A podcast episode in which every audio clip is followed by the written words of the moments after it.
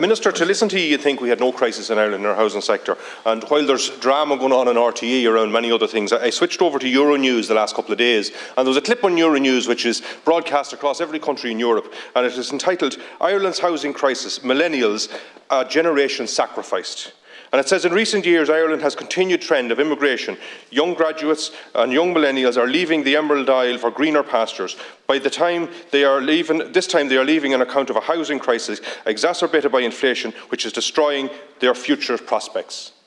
Now, that is the message that is being beamed out across every country in Europe in regard to your housing policy in this country.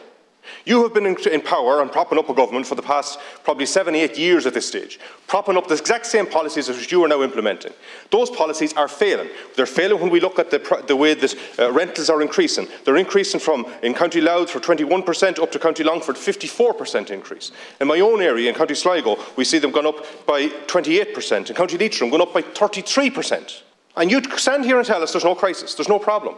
That we're the ones, because we are pointing to the problem, that we are the problem. That the opposition is the issue here. The opposition is not the issue here. The opposition are the ones that are telling you that you need to get something done about the people across the length and breadth of this country who can afford nowhere to live, nowhere to rent, and certainly nowhere to buy. Now, we have to get grips with this situation.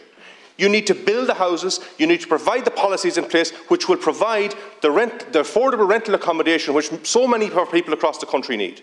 Many of our TDs today, including myself, were over with the Students' Union across the road. And one of the things that was at the top of their agenda was student accommodation. That is also a crisis across the entire country.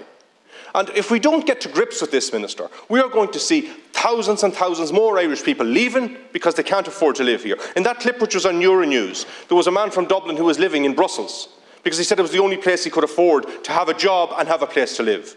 I remember many years ago Joseph O'Connor, the writer, saying in the 80s he moved to London because it was the only place he could find where he could have a job and a private life.